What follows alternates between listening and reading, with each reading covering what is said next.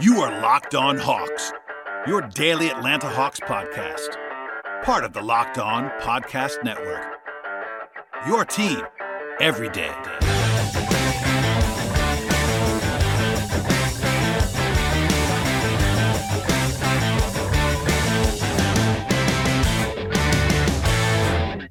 Hello, friends. Welcome to episode 1263 of the Locked on Hawks podcast. I am your host, Brad Rowland, coming to you on a Sunday evening into Monday. And today's show is brought to you by Bet Online. Bet Online has you covered the season with more odds, props, and lines than ever before. Bet Online, where the game starts. And today's podcast will be myself and myself talking about all kinds of little things. Uh, we've had some mailbag questions come in in the last week or two. Also, some news to hit on at the top of the podcast, but wall to wall coverage of the NBA draft. As I sort of teased before, the draft is this week. Thursday evening is the draft. We are uh, we're officially there as I record this, uh, only a few days away. Plenty of rumblings out there, of course, that I've been touching on along the way. But the Hawks currently still have the same picks they've had the entire way, and I'm going to have my final thoughts later on in the week about the actual board as it is right now. But uh, between this podcast, that podcast, and also some some guests that are scheduled to join me in the near future. I'm not sure if I can guarantee how many or who they are at this point, but I have some some things lined up for sure. And uh, crunch time, as I would say, in the NBA world. But please please, please subscribe to the podcast. Check us out across platforms Apple Podcasts, Spotify, um, Stitcher, also YouTube on the video side. And I've had plenty of great content in recent days. If you're just catching up now because the draft's getting closer, I don't necessarily blame you, but please join us all the time. And as a reminder, we've had Glenn Willis on the show for a ton of player capsule series, deep dives talking about Capela and John Collins and DeAndre Hunter up and down the roster. Everybody except for Trae Young so far has been touched on with myself and Glenn. Also, some draft coverage with guys like Ben Pfeiffer and Ricky O'Donnell. I had Brian Schroeder on the podcast last week with a two part deep dive. I had Andrew Kelly on some trade stuff earlier in the process as well. All kinds of coverage. And please subscribe, catch up, and all that fun stuff right now. Um, as for today's podcast, um, a little bit of news here at the top of the, of the show. Uh, Chris Jent, old friend and long tenured Hawks assistant, assistant coach, is going to be no longer on the Hawks staff, according to a report from Adrian Wojnarowski of ESPN. Jent's going to join the Lakers staff under Darvin Ham, of course, who was a former Hawks assistant. And as a sidebar, lots of Hawks assistants under Budenholzer uh, have been uh, certainly getting jobs around the league. If you've been counting at home, that's of course you have Budenholzer first. You have uh, Kenny Atkinson, Quin Snyder, now Darvin Ham, Taylor Jenkins in Memphis is a former Hawks assistant. So it's been a very busy time for Hawks assistants. Let's just say at least former Hawks assistants. At any rate, um, Jent going to coach the Lakers alongside Darvin. He's he was the longest tenured guy from the Hawks. He was hired in 2017 in the summer, so that was still Budenholzer when he was brought in. He was the holdover between Bud and Lloyd Pierce's staff, and then also held over again between Pierce and McMillan.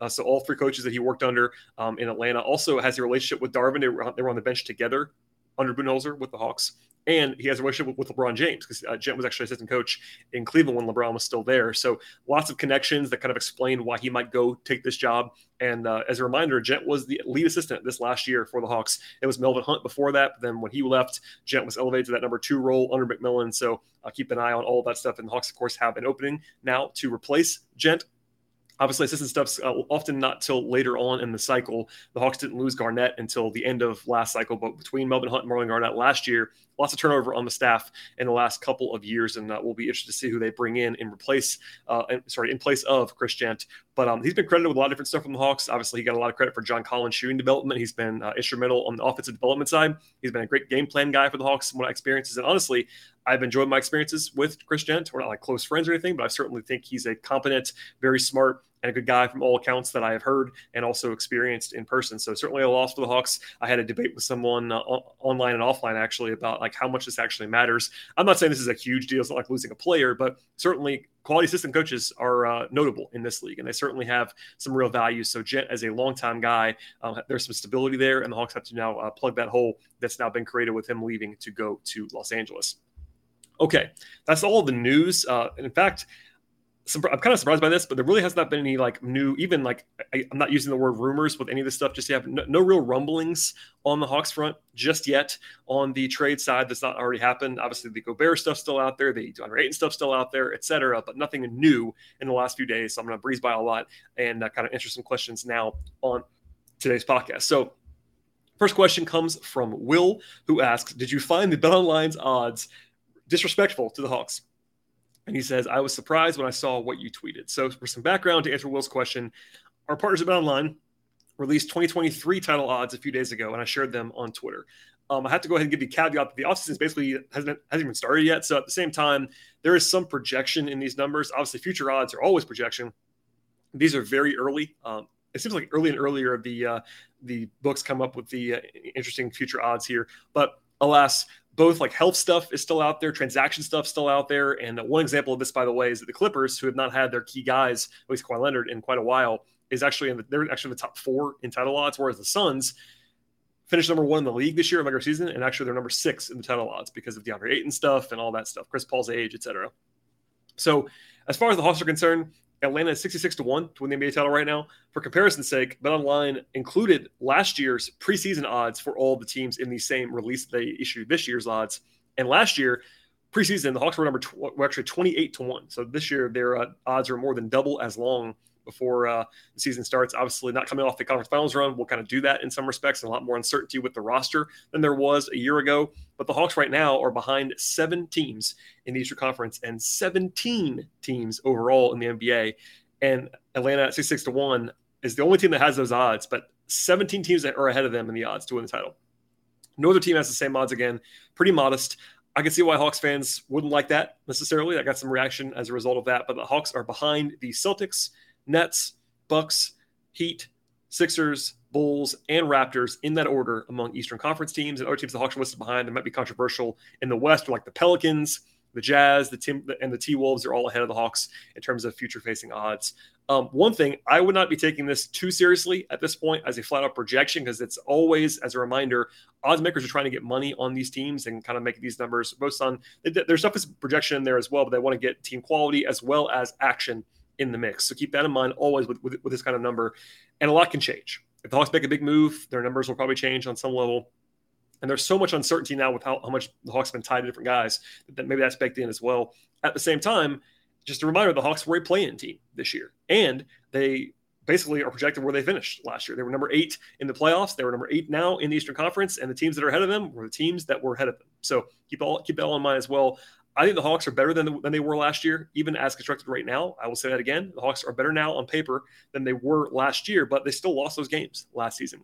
And I think that reflects that, as well as they got kind of waxed in that playoff series by the Heat. So that's all kind of in the mix here as well.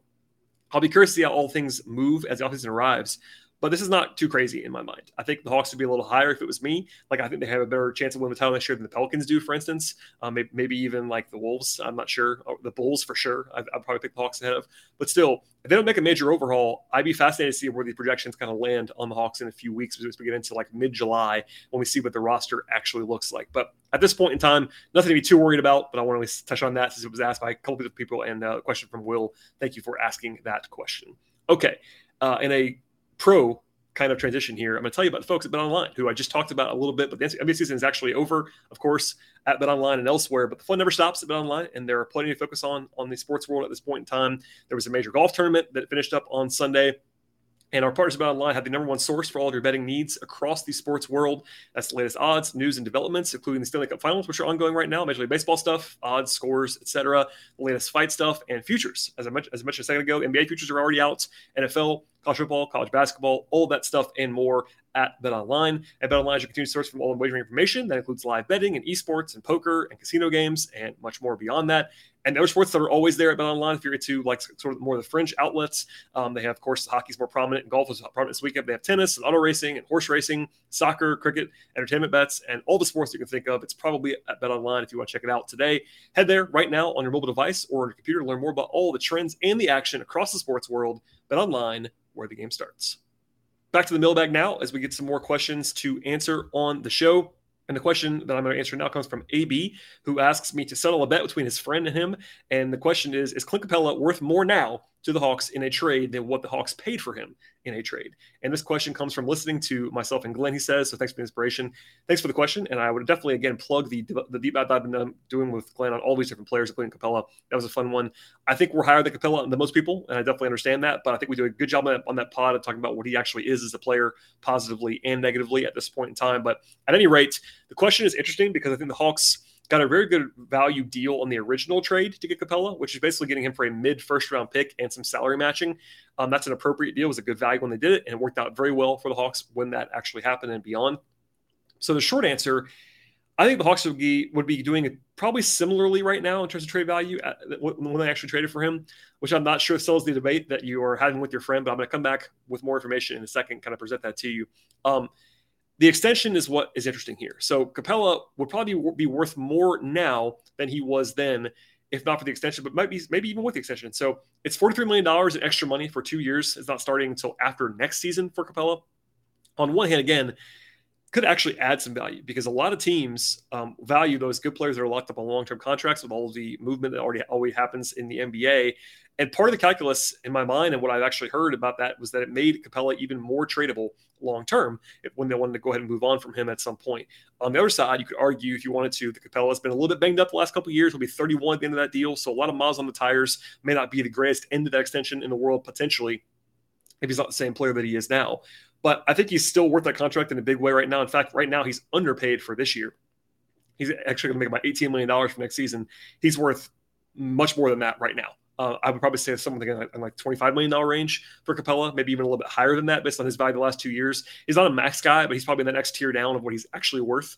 Um, and the, two years after that is the, are the real question here, whether he's worth the 20 million two years from now or the 22 million three years from now for Capela. So basically, if the Hawks were to move Capela by himself right now, I would expect a pretty similar deal in return to what they actually paid for him. So like a you know a first round pick and some filler salary, or like a good starting caliber player with like a throw in alongside that. So it's kind of tough to do that in a vacuum, but that's kind of what he's worth at this point in time. So if I had to answer the question and settle the bet that I was asked to settle, I would say I would go with him being worth more now in a trade because he was hurt when he was actually acquired by the Hawks and he's established now as uh, he's. I think two years ago was, was, his best year of his career. He was all, he was awesome, and last year was pretty good as well, especially the second half of the season. He was really good. So I think he's been like a top ten or twelve center in the league the last two years. And um, with less questions about the health, and also the Rockets, people kind of forget this, but the Rockets were very, very desperate to trade him when they did because they were trying to pave the way for Russell Westbrook, which is kind of funny now in retrospect. But I think overall, it's pretty close to the same value, which is probably a good sign for the Hawks. And you got two years of value from Capela, but uh, I think um, if I had to guess, I would say he has a little bit more value trade trade wise than he used to have, uh, at least when he was acquired a couple of years ago. Okay, next question comes from a listener named D, who asked, "With the news about Jalen Johnson's injury, does that change anything when it comes to off-season plans?" So, if anybody missed this, Johnson had a non-surgical procedure on his uh, left knee for some tendonitis, and the Hawks announced that last week on the show. I just sort of like a bonus podcast about that and Bogdanovich and other things. Um, no timeline specifically on Johnson's return, but the Hawks are saying that he's expected to be back in full by training camp. So that's still like three months away, but that gives him time to ramp up. Summer league probably out the window for Johnson at this point in time, but provided all that is accurate and he's actually healthy when the season starts, I think it probably doesn't change much at all when it comes to the actual offseason plan for the Hawks. Now, there could be some Hawks fans. I think, in fact, I know that there are that are already dreaming about Johnson being a starting four next year. Uh, that's not going to happen, I don't think, in terms of like opening day. Um, I think Johnson could be a starter long term. I've been very high on that draft pick the entire way through. I love that draft that draft value. I thought he looked good in the G League this year, for instance. But I think going into his second season with how little experience he has at the NBA level, you can't bank on Johnson on a team that's trying to win being your starter next year. Even if they were to move on from Collins, they have to replace him with more than just Johnson.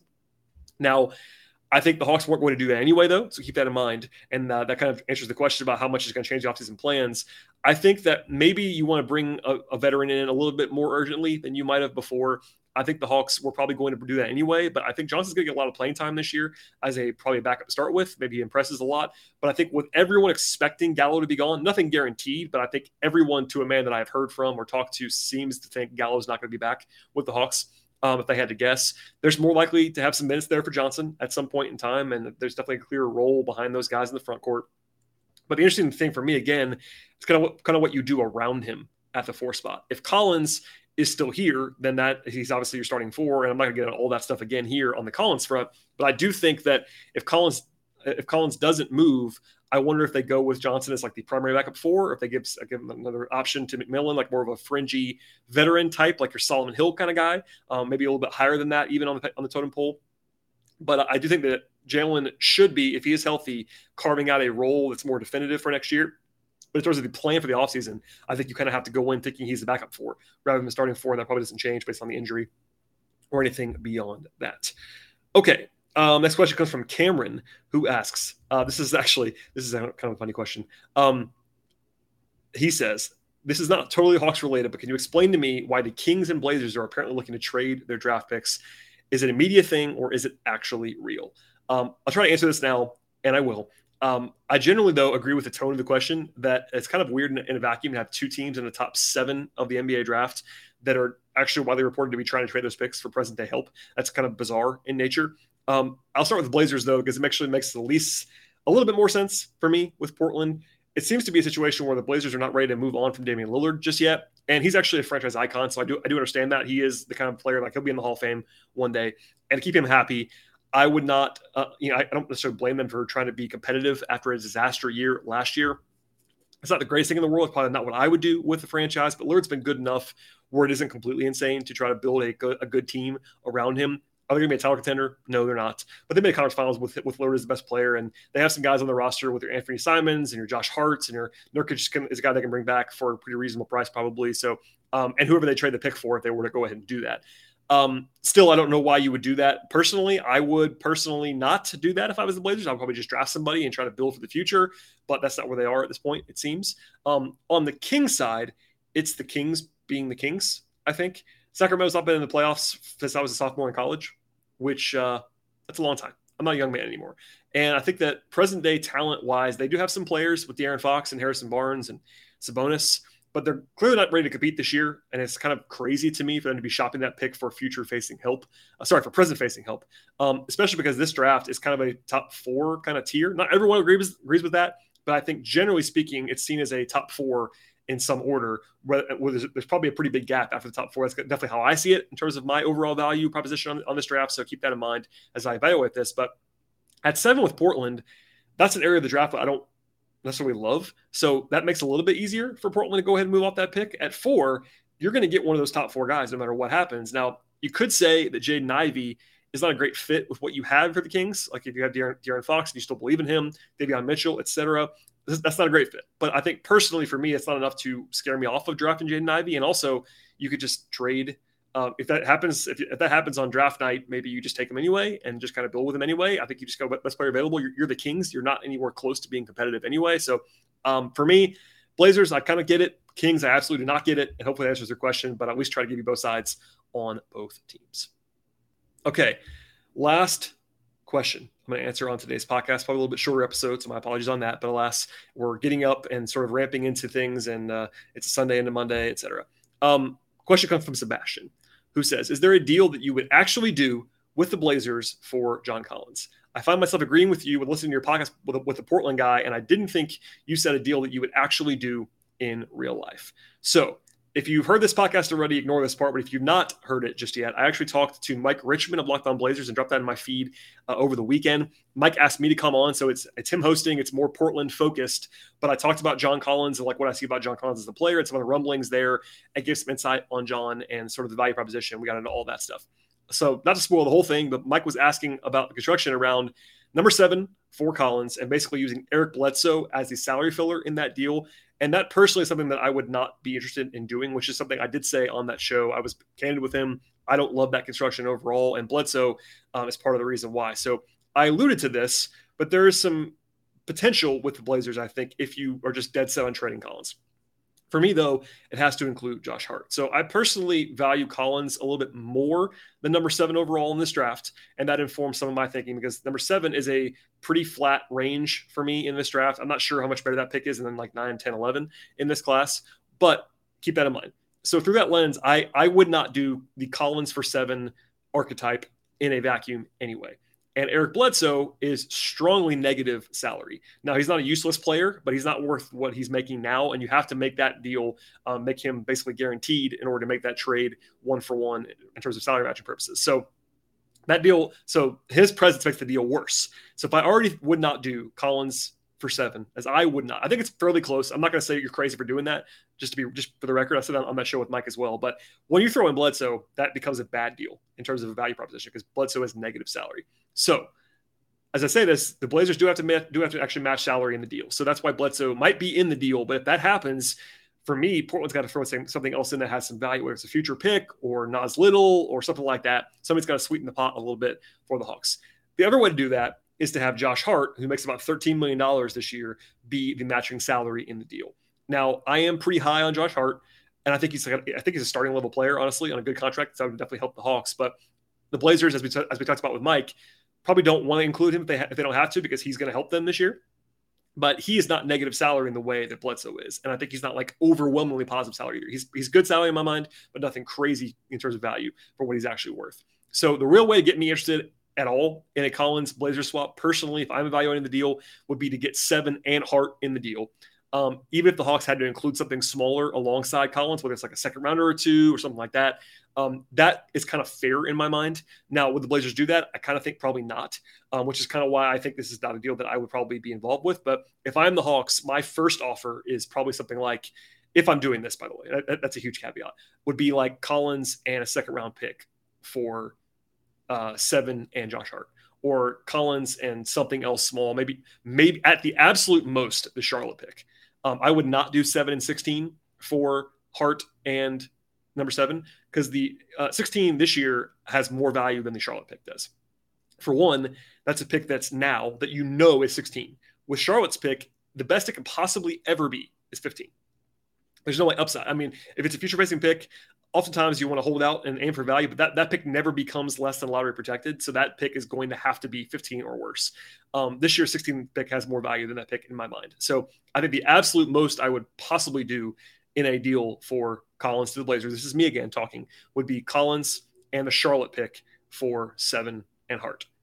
I still would not be like over the moon about that, but that's a reasonable, fair deal that I would do probably if I if I was just deciding that Collins had to be off my team, which I, I have not deciding that. But alas, that's some uh, interesting context there. So if you want me to find a deal, that's the one for me. I don't think Mike would have done that on the Blazers side. So again, that's kind of one of those like I I had to be holding kind of things because again, I think seven and Collins have similar value. I would lean to Collins there. I know people would lean to seven. I, I do kind of understand that on both sides, but just keep in mind, I know I get accused of probably overweighting some of this stuff, but Eric Bledsoe as salary matching is a negative. That's a strong negative, and that matters. Even in a one season sample with the Hawks up against the luxury tax, that even matters even more. So you're not even saving money in that scenario, at least in the short term. Keep that, keep that all in mind as we were going through all this stuff. But again, I'm a little bit higher on Collins and probably a little bit lower on number seven than people are in this class, and that probably informs my thinking on this front. Okay, that'll be it for today's podcast. Definitely shorter than usual on the show today, and my apologies for that. But we're going to have much more in the future. I'm going to give my full thoughts on the class as a whole um, at the end of the week, probably like Wednesday, unless the Hawks trade their pick before then, which might happen, I guess. Um, but something along those lines about like who I'm valuing 16, probably my mini board in that range, maybe some trade up candidates, trade down candidates. I will sort of use as a spoiler there to think that actually I'm kind of a fan of trading down in some uh, some respects in this class. People don't necessarily love that in this draft, but um, other possibilities that might arise in the next couple of days. I'm sure there'll be some rumors out there between Sunday night when I'm recording this and Thursday night when the draft actually kicks off. So please stay tuned for all that stuff. Please subscribe to the podcast wherever you like to find your podcast at this point in time. And with all that said, we'll see you next time.